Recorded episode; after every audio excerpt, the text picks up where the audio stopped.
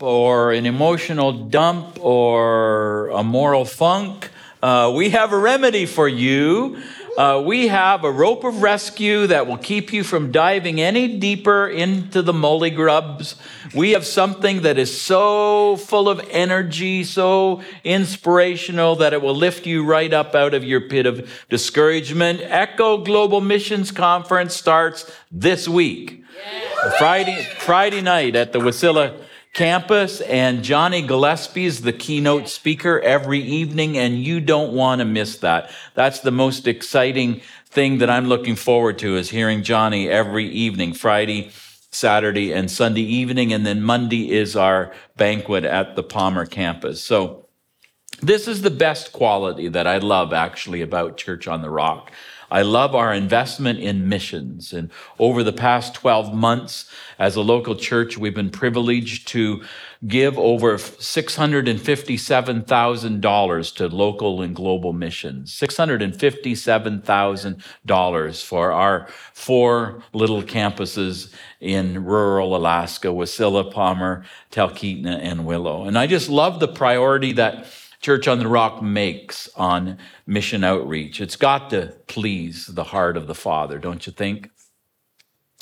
So I'd like to gear us up this morning for our Echo Global Missions Conference with a teaching on scattering the light.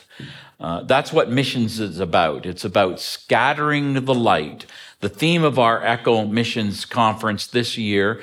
Just love the way we went through all those themes of past years. And the theme this year is called translucent. And translucent means letting the light shine through, uh, transmitting the light.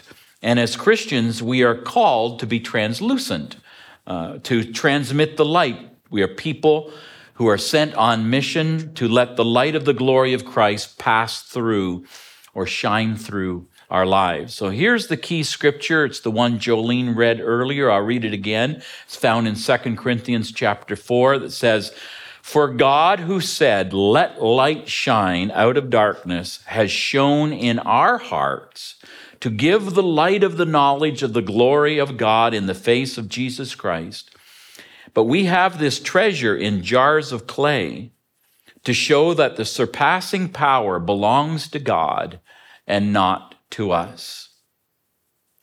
So, I'd like to show you today uh, the principle of translucence from the New Testament, and particularly from the New Testament book of First Peter.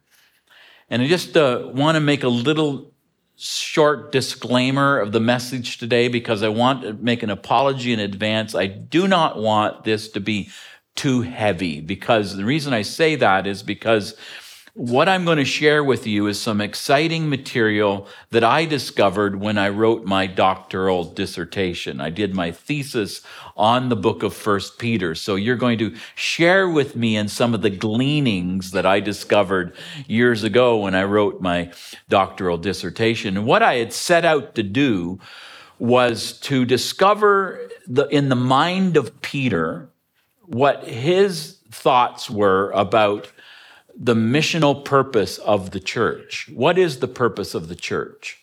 Uh, so much of the writing about the church and the role of a pastor and the purpose of a congregation, a church, came from Paul's writings, the Apostle Paul, because he did write several epistles to his preacher boys, Timothy and Titus. So he, Paul actually directly has much more to say in his advice to the church. But I thought, well, what about Peter? He was the, he was the head of the church. What was his perspective when he wrote his two epistles? and in his in his sermons even in the book of acts what can we find in what his perspective and priority was. And uh, I only got as far as First Peter, and that was far enough. But and I'm not going to get very far this morning, but I want to look at the book of First, First Peter. Excuse me. It is a what is known as a general letter. A, in other words, a widespread letter, not, not a letter written to a specific person or to a specific church, but a general letter that was written to be read by many churches throughout Asia Minor. And uh, these were Christians who were suffering because of the persecution under the Roman despotic uh, emperor Nero. And he had blamed the Christians for the burning of Rome. And so they were forced to leave their homes and they were being scattered throughout Asia Minor.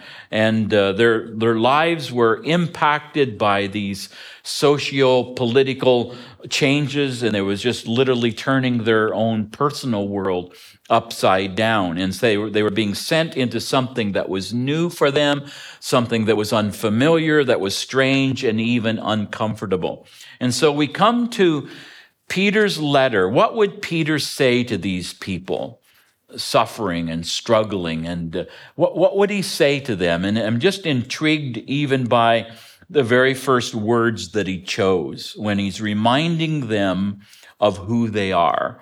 And, and so his letter in chapter 1, verse 1 begins this way. He says, Peter, an apostle of Jesus Christ, to God's elect, strangers in the world, scattered throughout Pontus, Galatia, Cappadocia, Asia, and Bithynia, who have been chosen according to the foreknowledge of God the Father through the sanctifying work of the Spirit for obedience to Jesus Christ and sprinkling by his blood, grace and peace be yours in abundance. And so, what Peter is telling these people is that God has called them. They have a calling on their lives, and he has sent them on mission out to do the work of Christ in our world to be a light. In every situation in life, no matter how hard it is, is an opportunity to shine as a light for Jesus. And that's how he starts his letter. He says that you are called or you are chosen according to the foreknowledge of God the Father. And, and he wants them to know that they are highly favored by God. That if, if God has a picture in his wallet, your picture's in his wallet. If he has a, a picture on his refrigerator, your picture's on his refrigerator. That he chose you, that he's loved you from the foundation of the world and the foreknowledge of God. He, he wants you to be on his team. And it's significant because, as my history professor in Bible college used to say, that God has matched his people for every generation. He has put us here in this world and called us because He has confidence in us. And He says, I want you to play on my team, right? Seattle Mariners, whoever, whatever the team's name is, I, I want you to play on my team. You are called but you're set apart also by the Holy Spirit. Notice the, the Trinitarian uh, phrase in here. You're called by God the Father through the foreknowledge of God the Father, you're elected, chosen by Him. But there's a second part, and that's the role of the Holy Spirit, where He has sanctified you or set you apart in this world to live distinctly in the image of God. And so you're filled with the power of the Spirit to be people who reflect the character and the nature of God in heaven. And then, thirdly, there's Jesus Christ who came to our world and lived a life before us. And he said that we are to go and make disciples of all people, teaching them to obey everything I've commanded you. And so Peter says that it's unto obedience and the sprinkling of the blood of Jesus Christ. So he's saying that God has chosen you, the Holy Spirit has filled you with his presence to make you dis- the distinctive people of God who reflect the image of God in heaven. And the purpose of your life is the same purpose for which Christ came to the world. And you're to live in alignment with Christ's incarnation into this world for the purpose in which he shed his blood on the cross for the redemption of the world.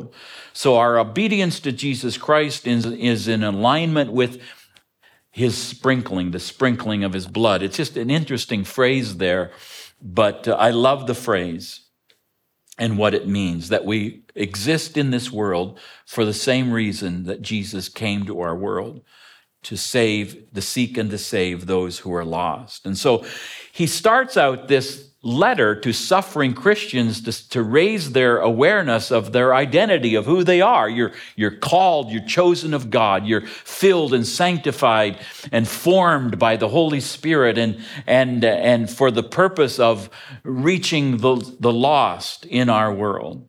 And so I'm going to read to you the two verses from 1 Peter that I want to look at today that describe a pattern that God has for the church, a pattern that God has for your life. It's a pattern of the Holy Spirit's activity in every generation. 1 Peter 1 1 says, I am writing to people who are elect exiles of the dispersion the way the NIV says it, elect strangers who are scattered. And then the second scripture is in the second chapter of 1 Peter, verse 11, where he says, Beloved, I urge you as sojourners and exiles to abstain from the passions of the flesh, which wage war against your soul. Keep your conduct among your unbelieving neighbors honorable so that when they speak against you as evildoers, they may see something. They may see your good deeds and glorify God on the day of his visitation. So these verses remind us of who we are and who we are to be in the circumstances that we are in. They are saying that God has a plan to scatter the light. And so I want to talk to you today about God's calling on your life to scatter the light. God's calling on your light, life to scatter the light. And in this opening salutation, Peter uses three words to describe God's calling on our life to scatter the light. Now, these are three interesting words. He uses the word elect. He's writing to God's elect. He describes them as elect or chosen, exiles, and scattered. The, that's, the NIV puts it that way. The ESV says to those who are elect, exiles of the dispersion or the diaspora. So Peter writes to Christians who, who has a threefold description. They are chosen, exiles, and scattered. And it's these three words that get me excited about how they shape and define what missions is about. Christians are sent on mission to scatter the light. We are chosen, that's the Greek word eklektos. We are exiles or parepidemos. We are scattered or diaspora. And we, our life consists of these three uh, characteristics. And so I want to look at them. First of all, we, it means that we are passing through earth as residents, residents of heaven. We're passing through earth as residents of heaven. There are three movements or three ways in which the light becomes translucent in our lives. First of all, we are brought into covenant relationship with God through the love of God that says, I want you, I've chosen you, I've elected you. And so that Peter starts out by saying that we are chosen by the foreknowledge of God the Father. And that's where it starts. That's the source of it. That's where the light begins. It comes from heaven. It comes from God. And what Peter is essentially saying by implication is don't ignore the calling on your life. Don't ignore why you are here and that and the significance that God has chosen you, that He's, of all of the genetic possibilities of, of, uh, uh, uh, uh, and, the, and the improbability that I would ever have been born and you would ever have been born, think of it, that God has chosen us and put us here. And, and the, the reality of that should not be lost in our thinking that God has picked us chosen us, loved us, elected us. And then, secondly, we are passing through this earth with a distinctive disposition. We are to be like the Holy Spirit wants to form us. Peter says that we are exiles, we are parepidemos. That means that we should, as we move through this world, we should not compromise the light or sully the light. We should keep the light clear and distinctive like the light of heaven. And then, thirdly, we are people sent to be a movement of the Spirit into wilderness places. He, Peter uses the word diaspora or scattered. And so, when we put these three words together, they, they mean that we are called out to be pilgrims through, but scattered into. And there's just a genius in the way that Peter formed these three ideas. One biblical scholar makes this observation about why Peter put these three words together at the beginning of his letter. He says, quote, the interrelationship of these three words reveals the author's underlying convictions about the nature of the Christian church or community and its relationship to the surrounding world. Which begs a question, it brings up a question. What is the proper way a Christian should relate to the world? uh, as distinctive citizens of heaven, called by God to reflect the nature of God with the Spirit of God in us on the mission of Jesus, how should we live in this world? Should we conform to the world? Be like the world? How do we contextualize the gospel in the circumstances where we find ourselves? And that's really the ultimate uh, debate question surrounding missions. And this is what it means, Peter says, to be a Christ follower. We are to live as the distinguishable people of God. It, it, should be just certain and clear that we belong to the Lord because He's called us. We're we're part of his family and we bear his family likeness. And he put his spirit within us to bear that family likeness in nonconformity to the world. That being on the mission of Christ doesn't mean we have to conform to the world, but scattered into the world, Peter says. Not withdrawn from the world, not recluse from the world, but in the world, scattered into the world, into the contextualization with the world to suffer with Christ for the world, Peter even says. in obedience unto the sprinkling of his blood. It's like Paul said in, to the church at Colossae that you might fill up in your body the suffering that was lacking in Christ. Not that there was something wrong with the suffering of Christ on the cross. It means that his mission was not complete in this world. And that's why he has the church. And so we suffer on the same mission in the context of being in the world. Does that make sense? You still with me? Still awake? Yep. Hang on. It gets, it gets gooder.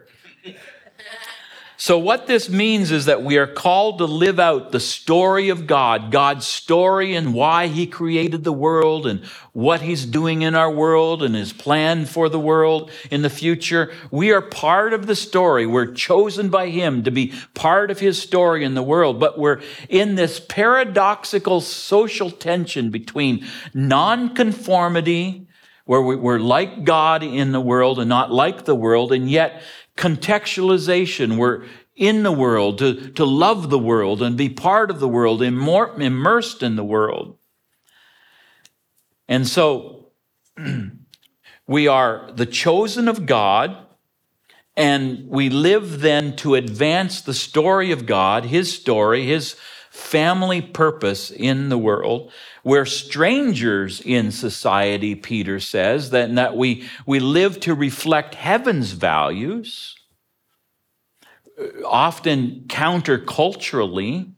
Your values are different many times from this world, but scattered or migrated into the multicultural structures and institutions of our society. So Peter put these three words together at the beginning of his letter to say that they will shape our self understanding of who we are, that God has a calling on our life to scatter the light. And our life reflects or shines or narrates the story of God wherever you are, whoever you are, whatever your occupation, wherever you find yourself, that you are God's children on mission for Him, on His team. But to live as an alternative way of life to remind people around you, hey, there, there is God out there and there is heaven and there's a, a different way to live. I'm reminded of that. This, immediately, what came to mind was a situation when I was on the, the Tudor Road turnabout this week, and uh, and I, I had a truck pulling a trailer, and uh, you know you have to decide when you're going to move into the the turn the turnaround and turnabout and and I nosed my truck in and all of a sudden the corner of my eye I saw this little black car just ripping around the corner. So I stopped and as this car passed me this lady was just giving it to me. She was just yelling and screaming and and I'm thinking whoa slow down. I I stopped for you. I waited for you you know?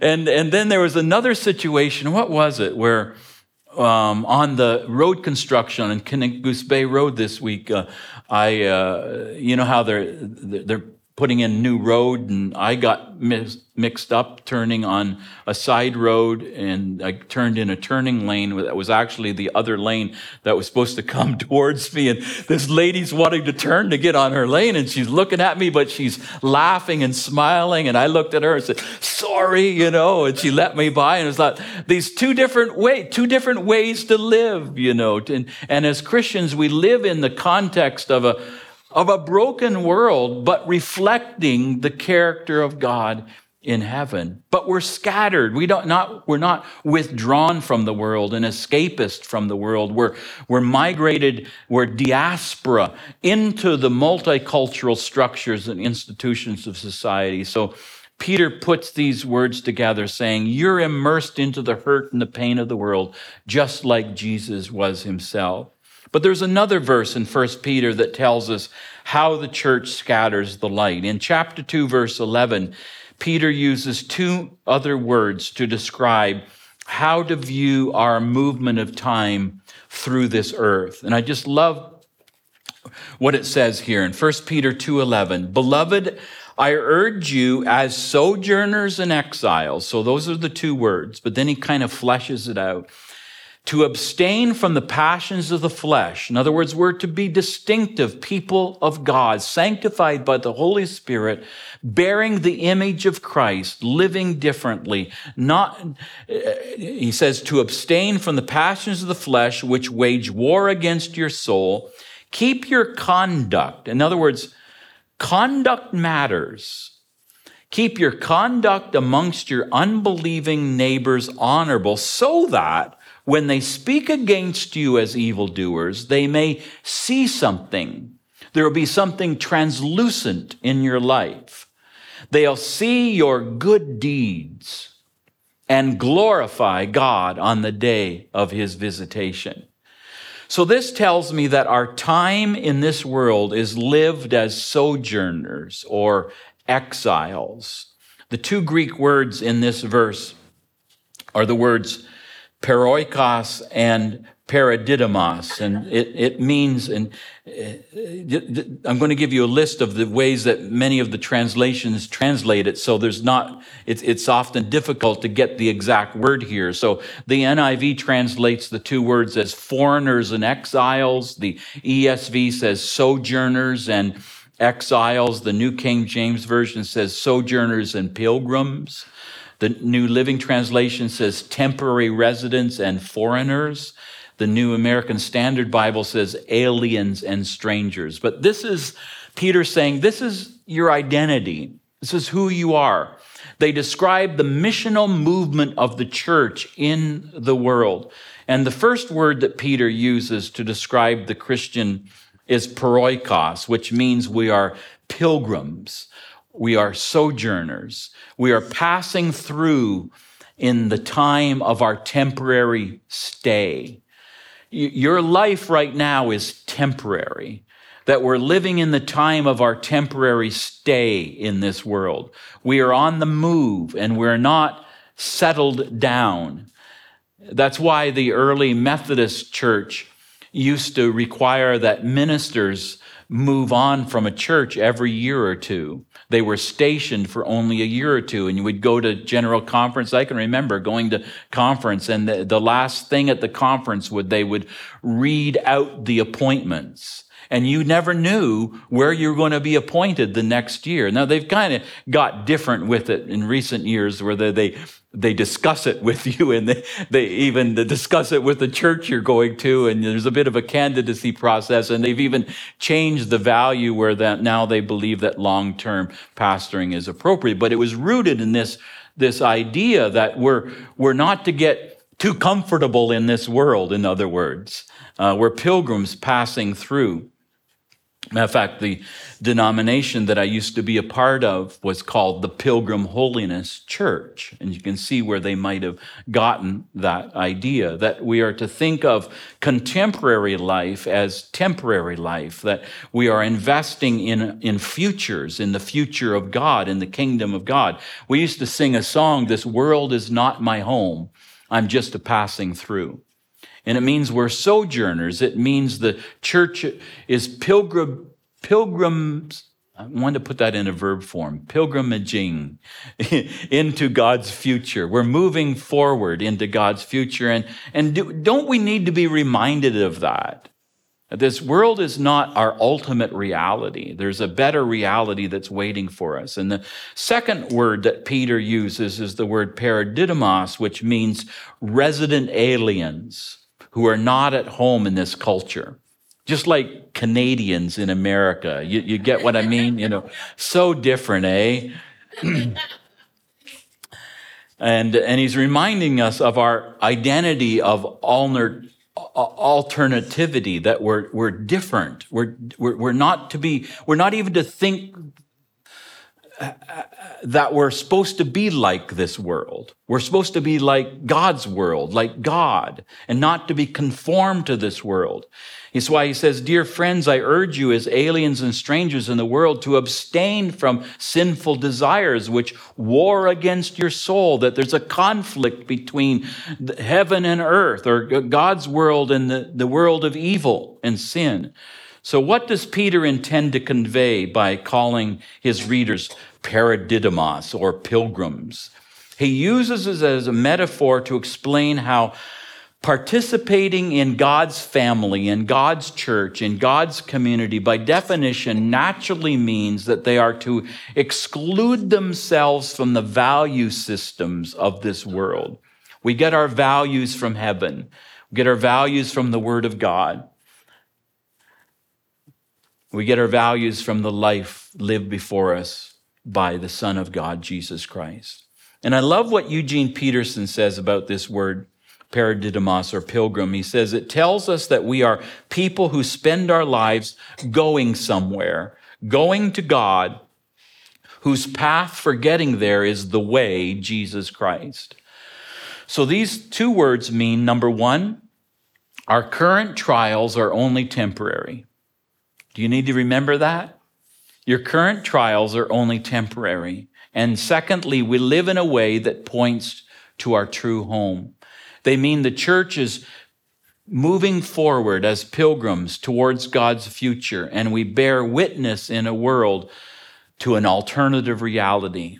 That they'll see your life and glorify God in heaven and see your life and say, Oh my goodness, there is another way to do family, to do marriage, to do work. There's another culture, the culture of heaven. It's a much better way. And it's helping us imagine a prophetic alternative reality. And that's our purpose as people of God who scatter the light. God has scattered the church on a prophetic mission to shine the light on an alternative imagination of hope. It's like Philip Yancey said when he describes our pilgrim and alien identity. He says, quote, in the world, the Christians should work harder towards establishing colonies of the kingdom that point to our true home. All too often, the church holds up a mirror reflecting back the society around it, rather than a window revealing, hey, there's a different way. And as pilgrims, the church have a priestly mission of alternativity. Christians are called to merge the traffic of this world into God's highway of holiness. So when Peter describes the church on the move as pilgrims and strangers in exile, he's telling us that there are, these are good metaphors for the church, good metaphors to remember that this is our identity. The church is a Christian colony in a strange land. I want to read you something from a leading, highly respected Christian missiologist. A missiologist is a scholar and a teacher in the area of missions. And this missiologist, his name is David Bosch, and he's written a book called Transforming Mission. And he has a great description of this biblical identity as believers that we are God's pilgrim people and he writes it this way. He says, I just got some excerpts out of his book that really meant a lot to me. He says, First of all, the church is viewed as the people of God, and by implication, then, we are pilgrim people. The biblical archetype, or that means the pattern here, is that the one that we are wander, the wandering people of God. The church is a pilgrim not simply for the practical reason that in the modern age it no longer calls the tune and is everywhere finding itself in a diaspora situation. Rather, to be a pilgrim in the world belongs intrinsically to the church's eccentric position. The, the, the Greek word church is ekklesia, which means we are the called out ones. We are called out of the world and sent back into the world, transformed by God through the Holy Spirit to reflect the image of God in the world. So foreignness is an element of our internal constitution that we're God's people immersed in a different world than heaven. And God's pilgrim people then need only two things, Bosch said support for the road and that's the Holy Spirit, and a destination at the end of it. It has no fixed abode here. It is paroikia, that we, we are in temporary residence, and it's called to flesh out already in the here and now something of the conditions which are to prevail in God's reign. Proclaiming its own transience, the church pilgrimages towards God's future.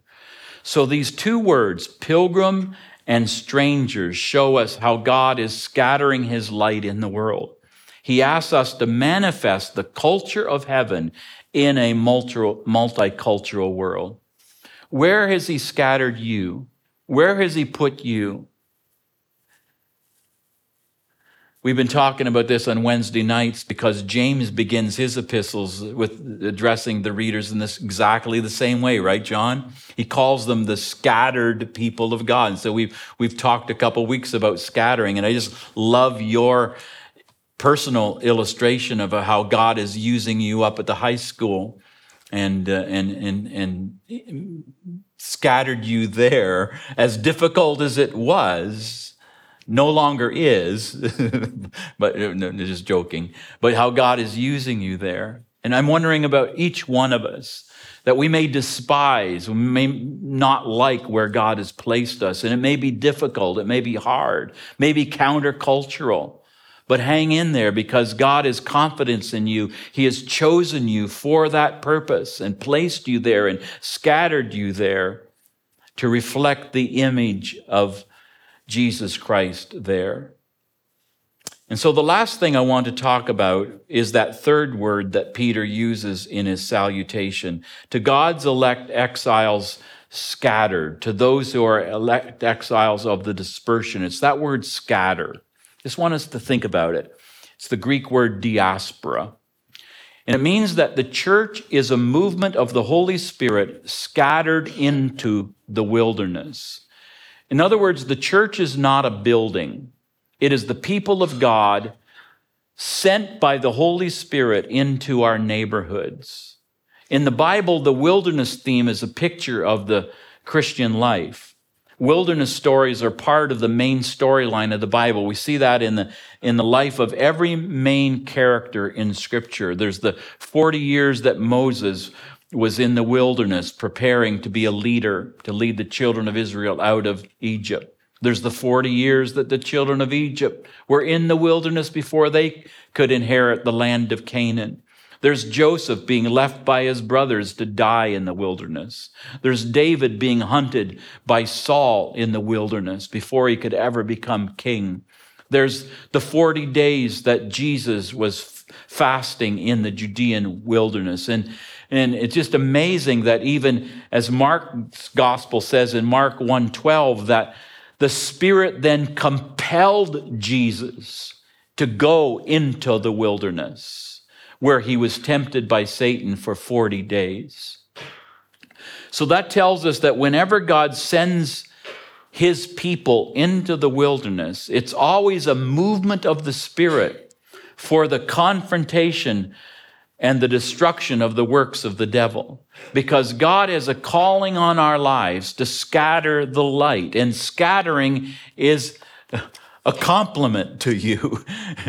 scattering is a, is a mission that God has in mind for the redemption of the world. Just like Jesus left heaven and came to earth, we too are called to be scattered or sent by the Spirit into the wilderness. And Eugene Peterson says everybody, at least everybody who has anything to do with God, spends time in the wilderness.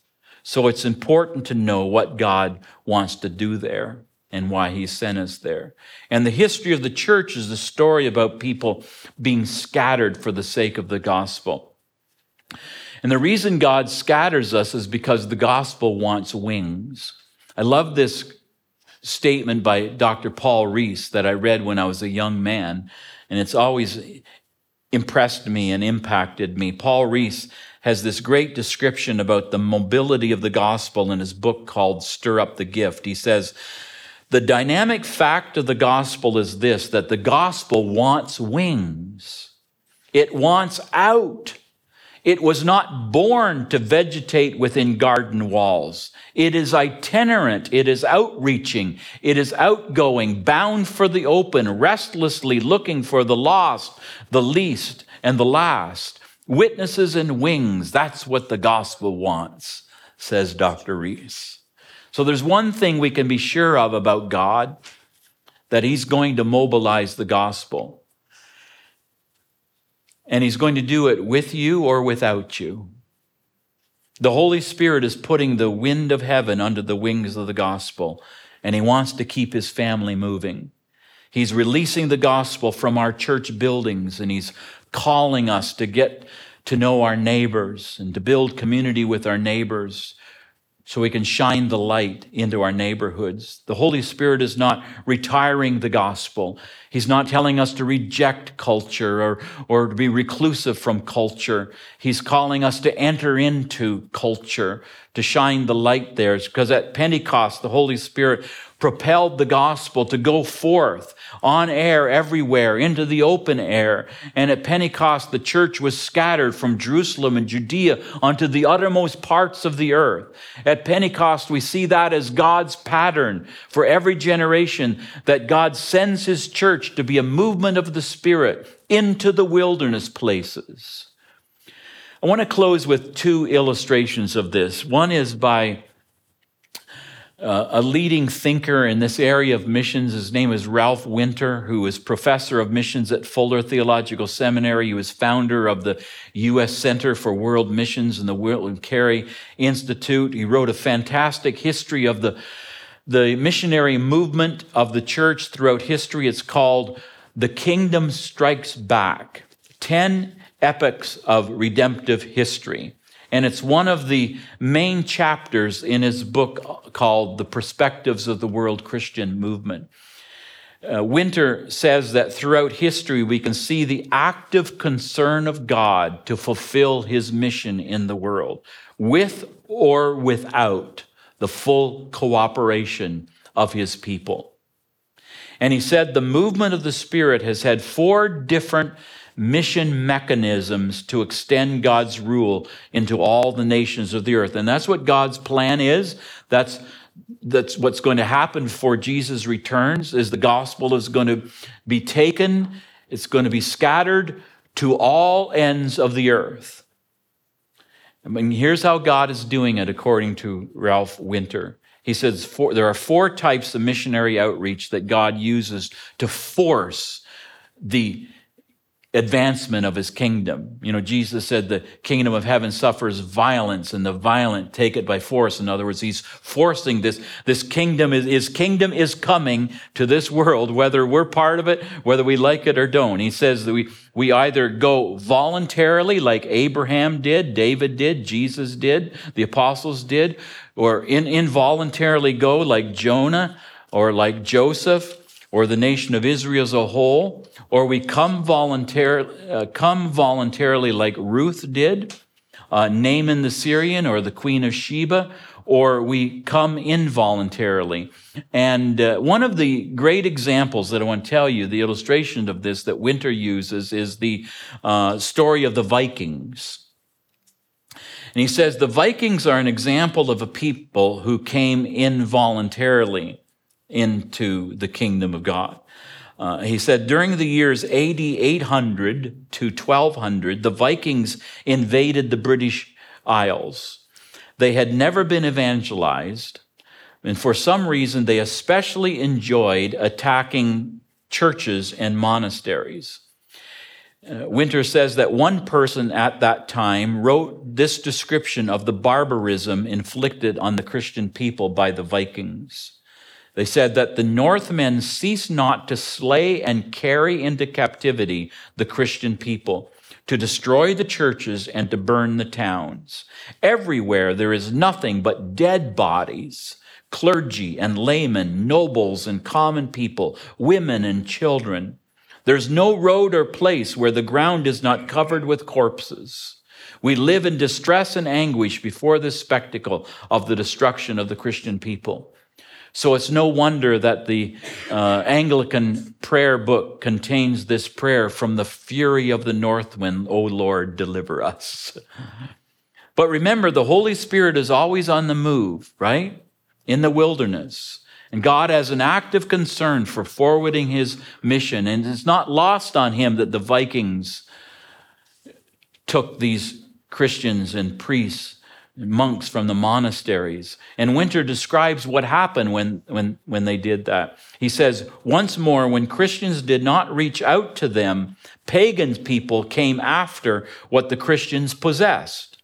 And once more, the phenomenal power of Christianity manifested itself. He said, the conquerors became conquered by the faith of their captives. He said, the monks were sold as slaves, and the Christian girls who were forced to be the Vikings' wives, eventually won these savages of the north to Jesus Christ.